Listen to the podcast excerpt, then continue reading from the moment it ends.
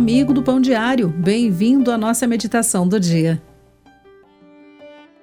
A autora da nossa mensagem de hoje escreve assim: Era a primeira pescaria de Célio, de 10 anos, e ele olhava receoso para o balde de iscas, parecendo hesitar em começar.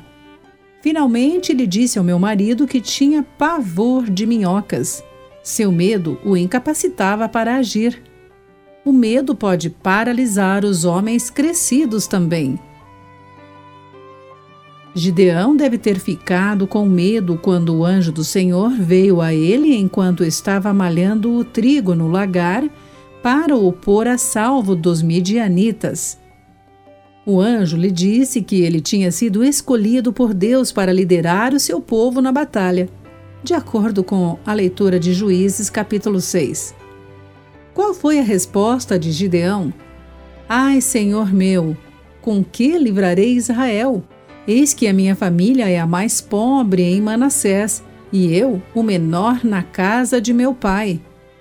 Depois de ter se assegurado da presença do Senhor, Gideão ainda parecia temeroso e pediu sinais de que Deus o usaria para salvar Israel, como ele tinha prometido. E Deus atendeu aos pedidos de Gideão. Os israelitas tiveram sucesso na batalha e tiveram paz por 40 anos. Todos nós temos medos de vários tipos, desde minhocas até guerras.